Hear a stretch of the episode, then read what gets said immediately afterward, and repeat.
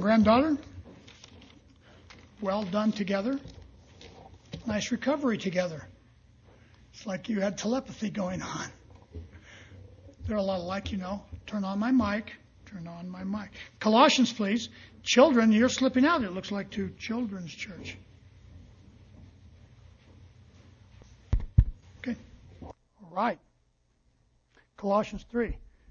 Thank you for all the good music today and all the good singing on the part of the congregation.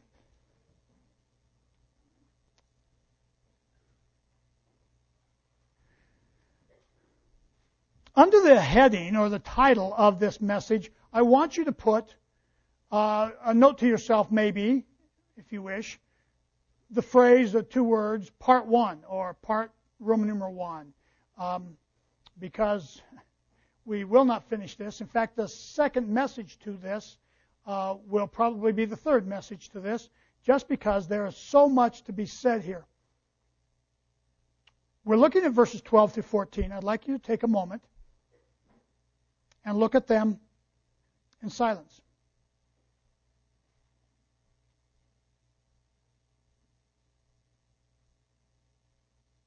Hmm. Wonderful verses. And they're verses that just could not con- pertain to just any entity on the earth. The fact that some organization gets together doesn't mean that they are capable of what we're going to study here. The fact that a husband and wife get together, have a score of children, doesn't mean that they have the capacity to, within their organism, to exercise the things that we're going to study here point that I'm trying to make is what we're looking at, and what we have been looking at all the way back to verse 1, we're risen with Christ.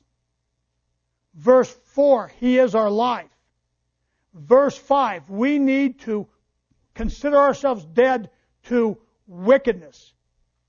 Verses 8 and 9, you have the phrase put off twice and a, a list of things that need to be put off, stripped off as a toxic garment uh, an acidic garment, something that will do us harm.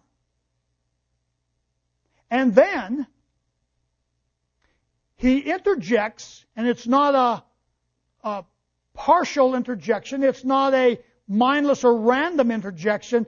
Verse 11 that we looked at last week, that these things are true, that this new man that is created in the one who created us in the first place, created us in innocence, wants to, in the image of Christ, move us back to what He created in the first place.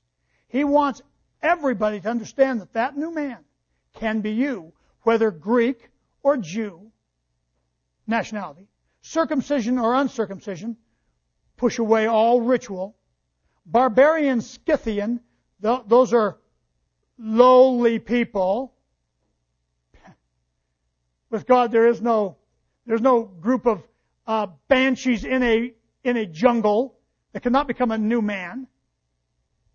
Fact of the matter is, the most uncivilized group of people on this planet are a creation of God. Their state of un- their state of uncivilized is because they worship the creature more than the creator. So they run around with no clothes on, with a brain that's as good as yours. They shoot each other with poison darts. Don't think that's not happening. Of course it is. Why don't they just get their gun? They don't have a gun. Can't they make one? They got a good enough brain to make one. But they shoot darts at monkeys and eat their brains. And you go, what's wrong with those people? They must be some low life form. No, they're as intelligent as anybody on the planet. And they've, they've gone away from the image of God, not toward the image rejecting the Christ that could save them. When the gospel is taken to people like that, they become the new man. And we have missionaries throughout the ages that can tell you, I went into a very uncivilized group of people. They are some of the most learned, biblically learned, biblically astute, gospel seeking people on the planet now. And by the way, they're all wearing clothes. Hmm. So there's hope for Washington, D.C. Had to say that. They're intelligent people. Take the gospel to them. It will change them. It can change them to new man. It doesn't matter if they're barbarian or Scythian, and those are words that just, you know, from a social standpoint, people might push them down or think that they are too low to become the new man. Bond or free? Bond or free? No, not. That's not the person that's out of jail versus the person that's in jail. Remember, said this last week. Remember, the household of the primitive church would regularly include servants. Some of them servants for life. A concept that we can't grasp, but a concept that was regular for them back then. So this new man crosses all lines. Anyone can be, be the new man. And he just said, put off, put off in 8 and 9. Then, in verse 10, he says, and this is the way your outline starts, put on the new man. It is Christ in you that can work that new man into his image again. He created you first. He created man first. And again, he crosses all lines. Now we go to verses 12 to 14. It may take several messages to com- complete this. Focus as we go. There are phrases that might just jump out and grab you by the collar. Put on, therefore. There he says it again. Put on. That it is within the capacity of the human, of an everyday saint of God. No, a person in some organization, and no, a family without Christ do not have the capacity to put this on. They must first accept Christ as their Savior by faith. Then they are capable of putting on these things. Put on, therefore, as, get this, elect of God, holy and beloved. Now we need to stop for a moment. You need to understand, first of all, the elect of God, holy and beloved, are terms of endearment. We're going to talk about that more with the next message or with the next group. You can see there's a whole group, whole listing of things that need to be put on by this church in order for us to function rightly. There isn't anybody. Um, this is not self-deprecating. There isn't anybody in this place that needs these verses more than I do. There's bowels of mercies. Come on, Pastor. What are you doing? Pick it up a little bit. Put this on. But before we go there, we need to understand that Paul says, I have some terms of endearment for you. I want to draw you back to this. When he says, elect of God, holy beloved, it's like you talking to someone you love a lot, uh, a husband to wife, a wife to husband, talking along, talking along, and talking along, and then just blurting out, sweetheart, or honey, you can feature Jed doing this on a regular basis. Talk, talk, talk, talk, talk. Honey, talk, talk, talk, talk, talk. Sweetheart. I'm kidding. I'm kidding. His wife is laughing. She wants to laugh out loud. But you know what we're talking. Grandma does this, you know? Grandma's talking to you and talking to you, and she says, honey, honey, honey, lover, lover, lover, sweetheart, sweetheart, sweetheart. What did my grandma call me? Knothead, knothead, knothead. Terms of endearment and he interjects them. But you need to know they were led of the Holy Spirit. Elect of God. Elect of God, beloved. He calls them beloved, and he calls them holy. Now, he's referred to them as holy before in a previous chapter. He talked about the love that they have among them before. But now it's as though he's getting their attention. I want you to understand who you are. That elect of God, holy and beloved, they, they go together. They make you what you are.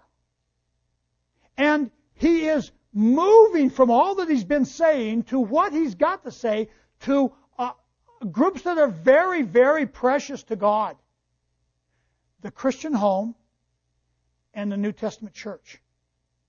And he's aimed. I'm certain that Paul, in his heart and in his literary style, knows that he's going to be going to, look at verses 18 and following, He's going to be going to wives, husbands, children, fathers, servants.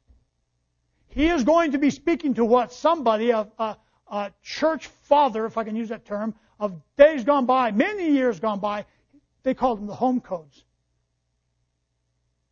Home being the operative word.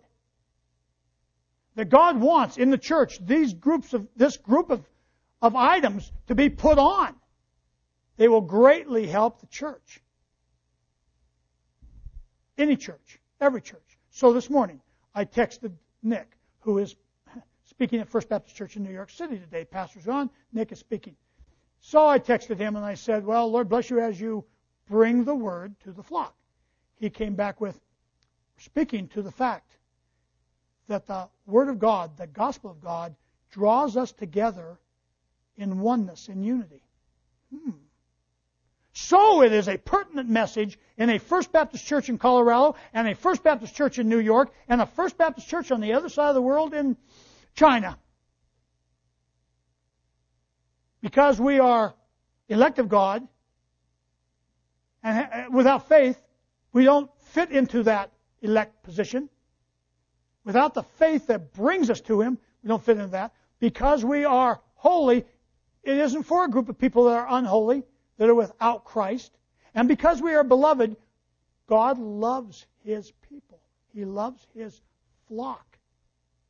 He loves His children. Let me remind you, side note here, when I speak to you, I'm a child of God, like you are a child of God, conveying the message from the Father. I am not the Father.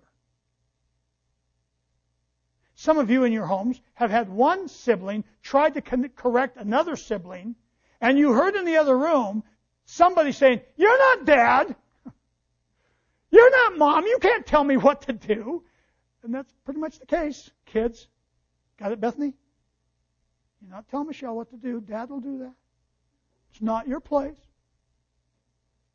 Just picking on Bethany because we're like kindred spirits. And so it is with these things as I speak to these men. I need it too. This is the message from the Father to the children. He loves us very much. We are, and I'm going to go into more detail on this later. When he uses these three terms, elect of God, holy beloved, you need to know this. We're going to actually look at scripture related to that next week. But you need to know this. These three descriptions were given to Israel in the Old Testament before they were given to the Gentiles in the church.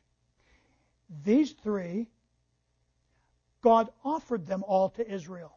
He offered them, but He didn't force it on them. There are times when in Israel's history it looks like they weren't beloved of God at all. But the fact of the matter is, a true father will chasten his children betimes. That's Old English. A, a, father that really loves will not spare the rod. So he did that to Israel. Didn't look like they were beloved, but he still loved them. And he offered it to them so that they would reciprocate, and there were times when there was no reciprocation.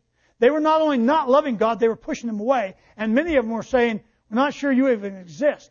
And some of them today say, You don't exist. What is the opposite of love? Hate? No. Opposite of love is apathy. Treating you as though you're not. And that's what they're doing. He off he the descriptions applied from God toward Israel and he offered to Israel, they only truly pertain to Israel if Israel would exercise faith. So in the midst of this whole group of people God would pick out certain ones who he knew had that faith while the rest of Israel ran away from him. Whose fault was it? God's? No. Did it look like God was being partial? No.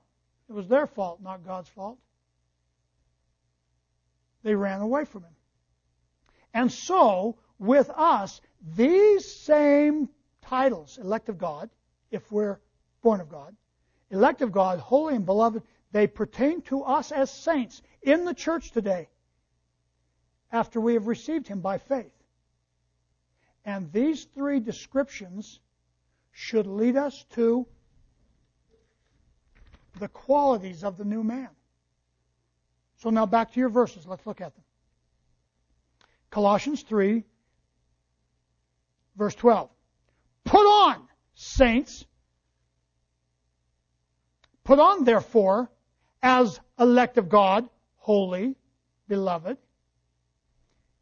bowels of mercies, oh, kindness, hmm, humbleness of mind, hmm, meekness, long suffering, forbearing one another, and forgiving one another. Notice they are two different phrases. If any man have a quarrel against any, even as Christ forgave you, so also do ye, and above all things, third time, third time, put on charity, which establishes a bond of perfectness, which is the bond of perfectness. These are qualities of the new man. We can't deal with all of them today. We'll deal with them as, as many as we can. Look back at the first one.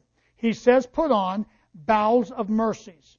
Now, that is not the way we would say it in 21st century. We might just say, you need to be more merciful. In the church and in, within your Christian family, children, back up, wives, fathers, wives, husbands, children, fathers, servants. Within the Christian family, be merciful, we would say. In this church, this church needs to show mercy one to another. We would leave the bowels out of it. It's just not part of our thinking today. We don't think that way. Unless you're a nurse or a doctor. And then you might go, well, we have to talk about that all the time. We are constantly cutting people open and looking at their innards. Well, the point is this the word bowels was ancient. It was for 2,000 years ago, and the word bowels is the same as you find in other scripture, the word reins. The reins. Uh, you know what I'm talking about? I'm not going to look at the scripture. The reins. The reins, and understand, these were translations from Koine Greek to 1611 English. In 1611, they would say about the intestines, they would call them the reins. I've never called them that, but you'll read that in Scripture. In an, in an update to that, they would call them bowels. And we almost never use such a term. We might say intestines, but they're not talking about that. Go all the way back in the language, and what the ancient Greeks understood was that the core, right down here, we use that a lot, don't we? Core. That the stomach somehow, somewhere down in here, was the seat of all emotion. And now we can say, yeah, that makes sense to me. I've said I had this sinking feeling in the pit of my stomach. I was very excited. I had butterflies in my stomach. There's a man right there that's going to Houston to, to a track meet this week, right? Do you ever get butterflies? Do you understand? By butterflies, are they butterflies in your eyes? Do you talk about butterflies in your toes? Do you talk about butterflies in your fingernails? No, you talk about butterflies in your tum tum. You're basically saying, there is the seat of my emotion, and sometimes we say, it thrilled me in here somehow. That's the reason for the word bowels here. And then he says, so, think about that. Think about that, saints, Christian homes, local church. He wants us to put on from our emotions, from our innermost person, mercies. Mercies. Notice it is plural.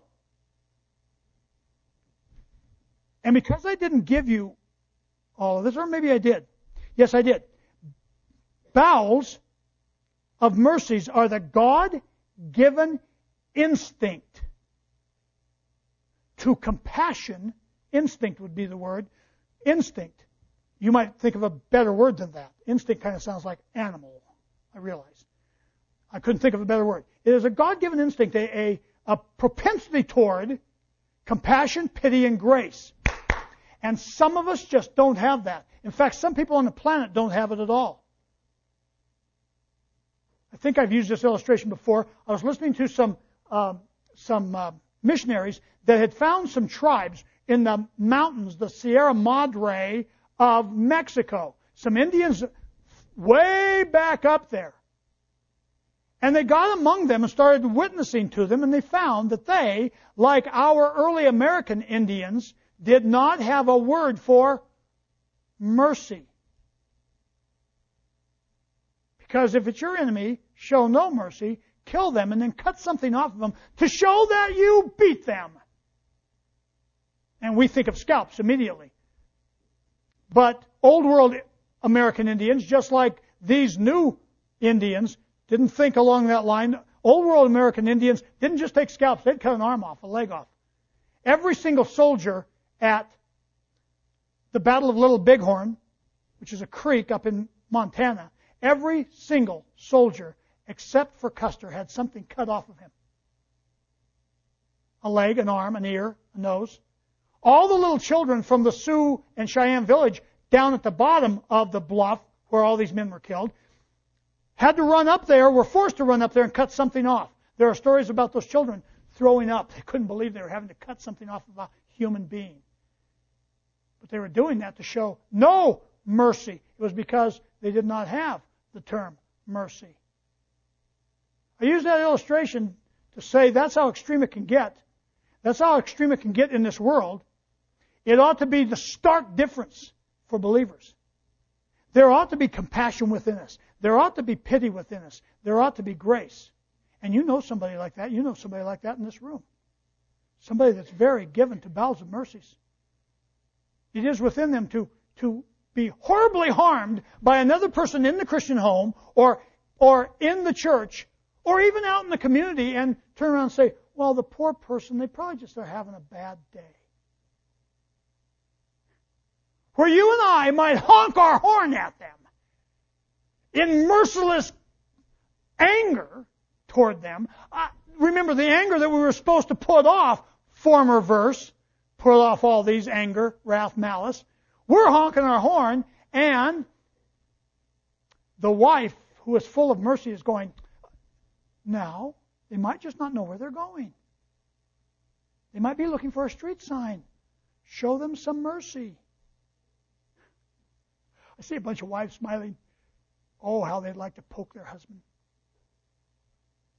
Bowels of mercies. Well, why should we show these things? Go to 2 Corinthians. 2 Corinthians.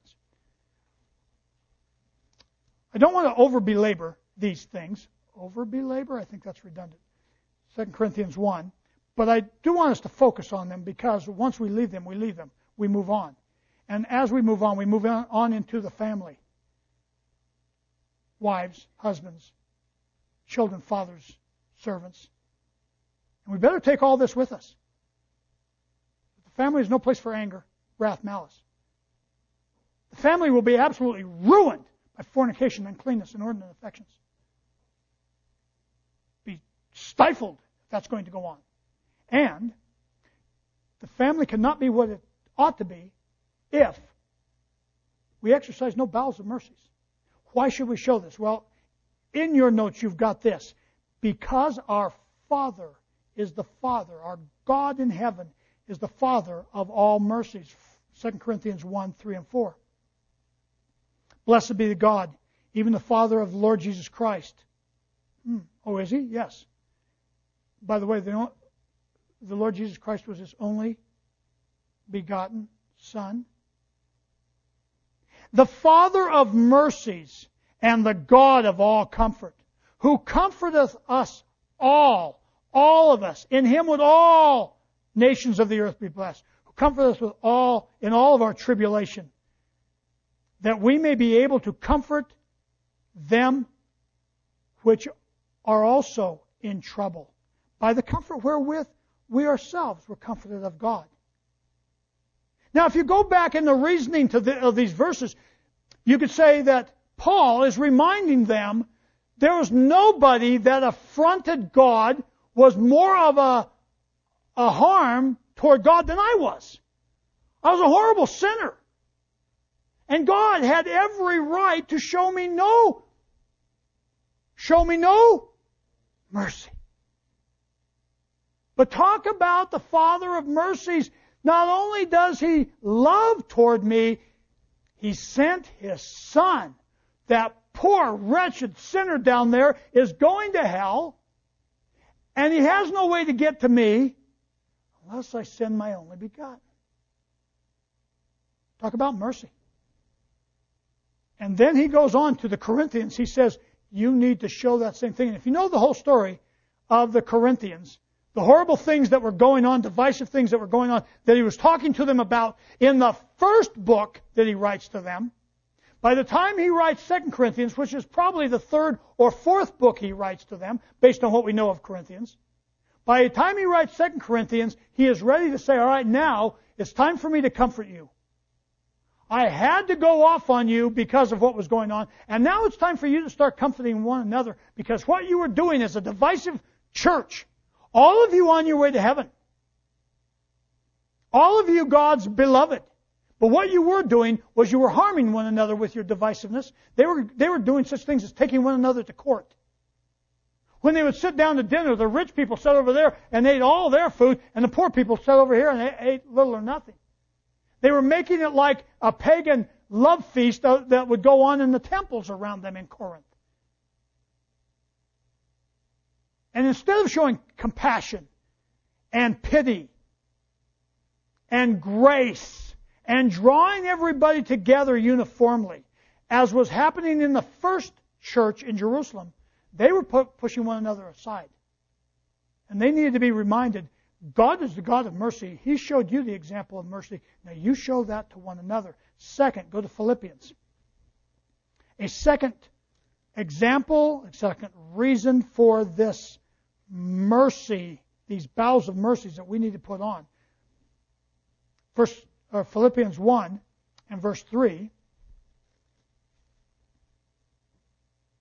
Paul, writing to another church, says, I thank my God upon every remembrance of you, always in every prayer of mine for you, making request with joy for your fellowship in the gospel from the first day till now, being confident of this very thing, that he which hath begun a good work in you will continue to perform it, will perform it until the day of Jesus Christ, even as it is appropriate, it is appropriate, it is meet, appropriate for me to think this of you all, because I have you in my heart. Talk about mercy and grace. Inasmuch as both in my bonds, he writes this book from jail, and in the defense and confirmation of the gospel, ye are all partakers of my grace. Verse 8. For God is my record, how greatly I long for you in the bowels of Jesus Christ. That great compassion that Christ had is passed on to us. Who does he write this to? He writes this to a church. Who did he write the former one to? He wrote it to a church. Who does he write bowels of mercies to? In Colossians, he's writing it to a group of believers who are first made up of groups of homes. And so your point is this. Why bowels of mercies? Because of its value to the church. You'd fill the blank with the word value.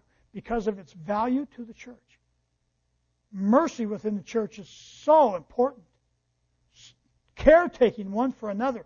And it got to the point with the Philippians if you can feature in your mind a map of Greece sticking down into the Adriatic and, and Aegean Sea, map of Greece, go north from Corinth and Athens, go north, north, north, and you get to what is now being called again. In the 21st century, they're calling it Macedonia.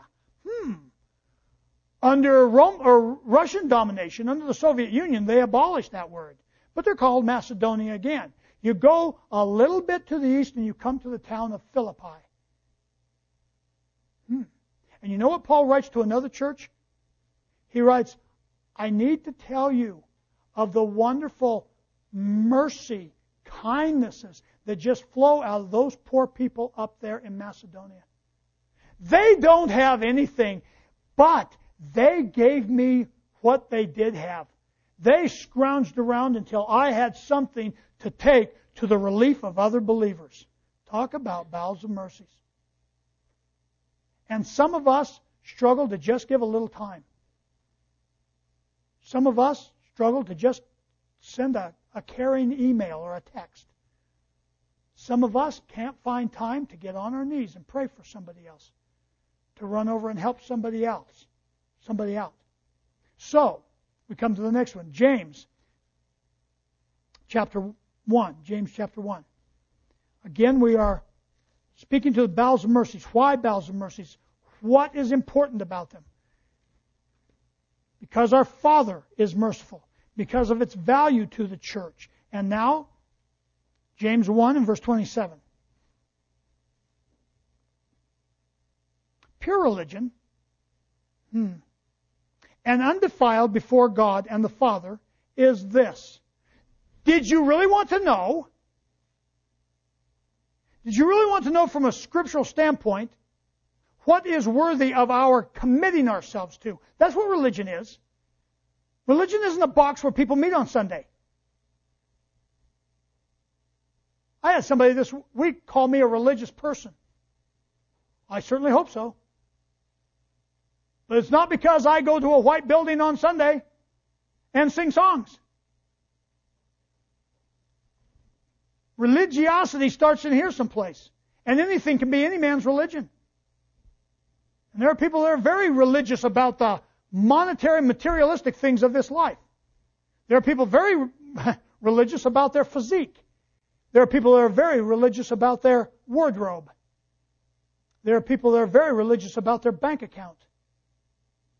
Pure religion to God is this. Look at it. Help people show mercy, show kindness, show pity to people that have a need. That's the phraseology. You take it back to the original languages to visit the fathers and widows, fatherless and widows in their affliction. To look around you. Expand that thinking to Jesus telling the parable, maybe the story of the good, good Samaritan. And don't think lost people don't know that. They even put Good Samaritan on, on advertisement. Be part of the Good Samaritan. Oh, this is the Good Samaritan Hospital. You might go, what is a Good Samaritan? And they might not know, especially in this late day, because they've never been to church. Good opportunity for you to tell them about the Good Samaritan and that God, God, because of what His Son did for all mankind, considers everybody His neighbor everybody in need, and everybody needed a Redeemer. So he sent his Son, because he's the Father of mercies. He blesses the church because it's of value to the church. And now, this point, it attests to the reality of what we believe. The word reality would go in the blank. Mercy and just letting ourselves out like that. Bowels of mercy, having an inner person that pities shows grace, shows compassion, pours themselves out for other people, people in need in particular. And sometimes their need is not monetary. No, they don't need a dollar. No, they don't need a million dollars. They need the gospel of Jesus Christ. They need you to give them some time. They need you to hear them out. They need you to stop by the house. They, they need you or I to, to go into the community and, help them somehow so that we are a blessing to them. Take the lawnmower over there and mow their grass for them. And we need that within the Christian family and the church. Siblings, you do that one for another. In a few verses, it will be saying children, children, children. Fathers, you do this for your children.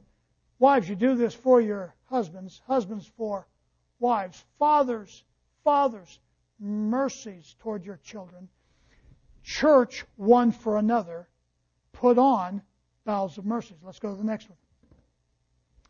It'll probably be the last one for today. If you need to, go back to Colossians 3. Put on, therefore, elect of God, holy beloved, bowels of mercy, and then kindness. Once again, I fill the blank with a word that comes to my mind. You might have a better one or a synonymous word that works better for the blank. For kindness, it is this the temper of mind. I use the word temper. You say that's a negative word. No. We say bad temper But the temper of mind, the, the way the mind is geared, the temper of mind that produces happy interaction. Produces happy inter- interaction. The word kindness is the best translation, I understand, of the Greek word that was given. And the reason for that was Paul, when he was writing, was talking to a church as though they were family. So the English translators used the word kindness, and yes, it is Old English. It comes from the word, the first three letters of kindness, which are kin. Hmm. And you've used that once in a while, once in a long while. The people in the mountains of Kentucky, they use it all the time. Next, people that live in Missouri, they call it kinfolk. You know, oh, in Texas, we're talking barbarian Scythians. Just kidding. Texas, they call them kinfolk. We know what we're talking about. We're talking about family. So they used the word kindness, and it was a very good word to translate to English because that's what Paul was talking about. You show a temper of mind that brings happy interaction. And so I thought, where do we go in Scripture to best state that? Well, you go all over Scripture to best state it. And the, one of the best places to go would be the, the Psalms. And so I start going through the Psalms and I go, that one would be a good one, that one would be good. And so I didn't give you any on your paper, did I? I'll let you put the, the scripture you want along with this one, Psalm 63. Psalm 63 speaks to our example of kindness, that example being, well, the God spoken of in the very first verse. You're in Psalm 63. We'll look at verses 1 through 7. O God, thou art my God. Early will I seek thee. My soul searcheth after thee. My flesh longeth for thee in a dry and thirsty land where no water is. To see thy power and thy glory, so as I have seen thee in the sanctuary. Because, here it is, thy loving kindness is better than life. My lips shall praise thee. I will bless thee while I live. I will lift up my hands in thy name. My soul shall be satisfied as with marrow and fatness. My mouth shall praise thee with joyful lips. When I remember thee upon my bed and meditate on thee in the night watches, because thou hast been my help. Therefore, in the shadow of thy wings will I rejoice. Back to the verse, loving kindness. Loving kindness is showed to us by our Heavenly Father. He draws us in. He sent His Son to make us family again. We were alienated from Him. He said, I want family, and I will do what is necessary to get family. I will send my son, and if by faith they'll accept him, I will have my family back. And he does what he needs to do to, to bless that happy interaction, to make it better. You know people that you are around where you're going, every time I'm around them, negative side. They make me sad.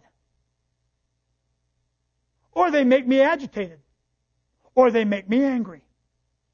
You know people, on the other hand, that are kin type. They are like God in this regard. Because every time we're around them, we come away smiling.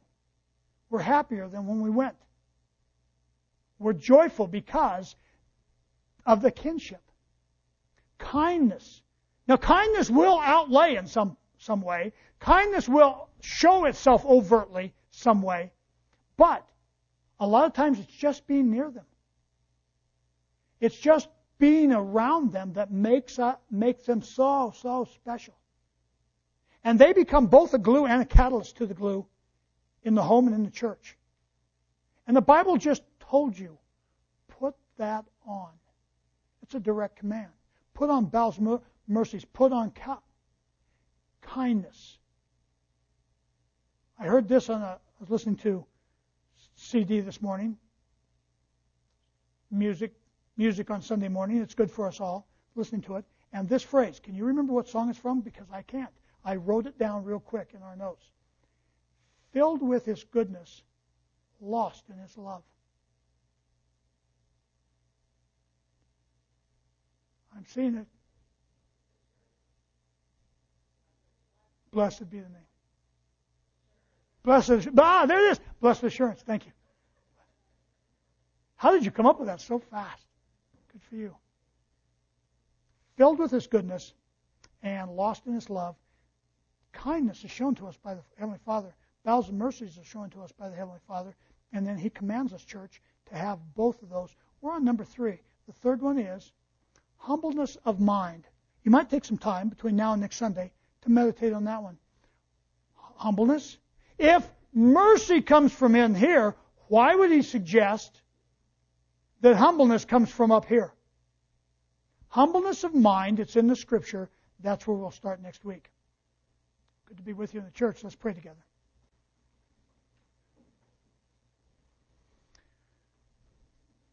Our Father, because these things are commanded to us to be put on, they must be very important to you. Because you love the church and the home so much that you would give these directives, they must be very vital to the right kind of home and the right kind of church. I ask that you would take these things, separate in the hearts of every person here the things that you are speaking from your spirit to their heart from the things that a human just said as side note. I pray that all of us as your children would grow in mercy one toward another to show that, that we have put that on even in our community. That lost people know that someone around them is a merciful person. Help us also to put on that kindness that makes it so that we just cannot help but want to be together. That we look forward to being together in the family and in the church.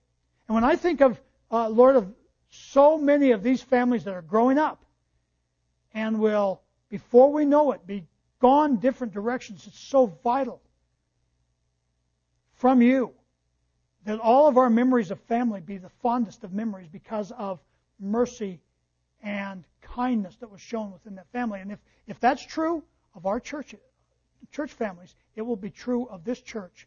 And we know that that's what you want. So in Jesus' name, we ask that you would bring this upon us.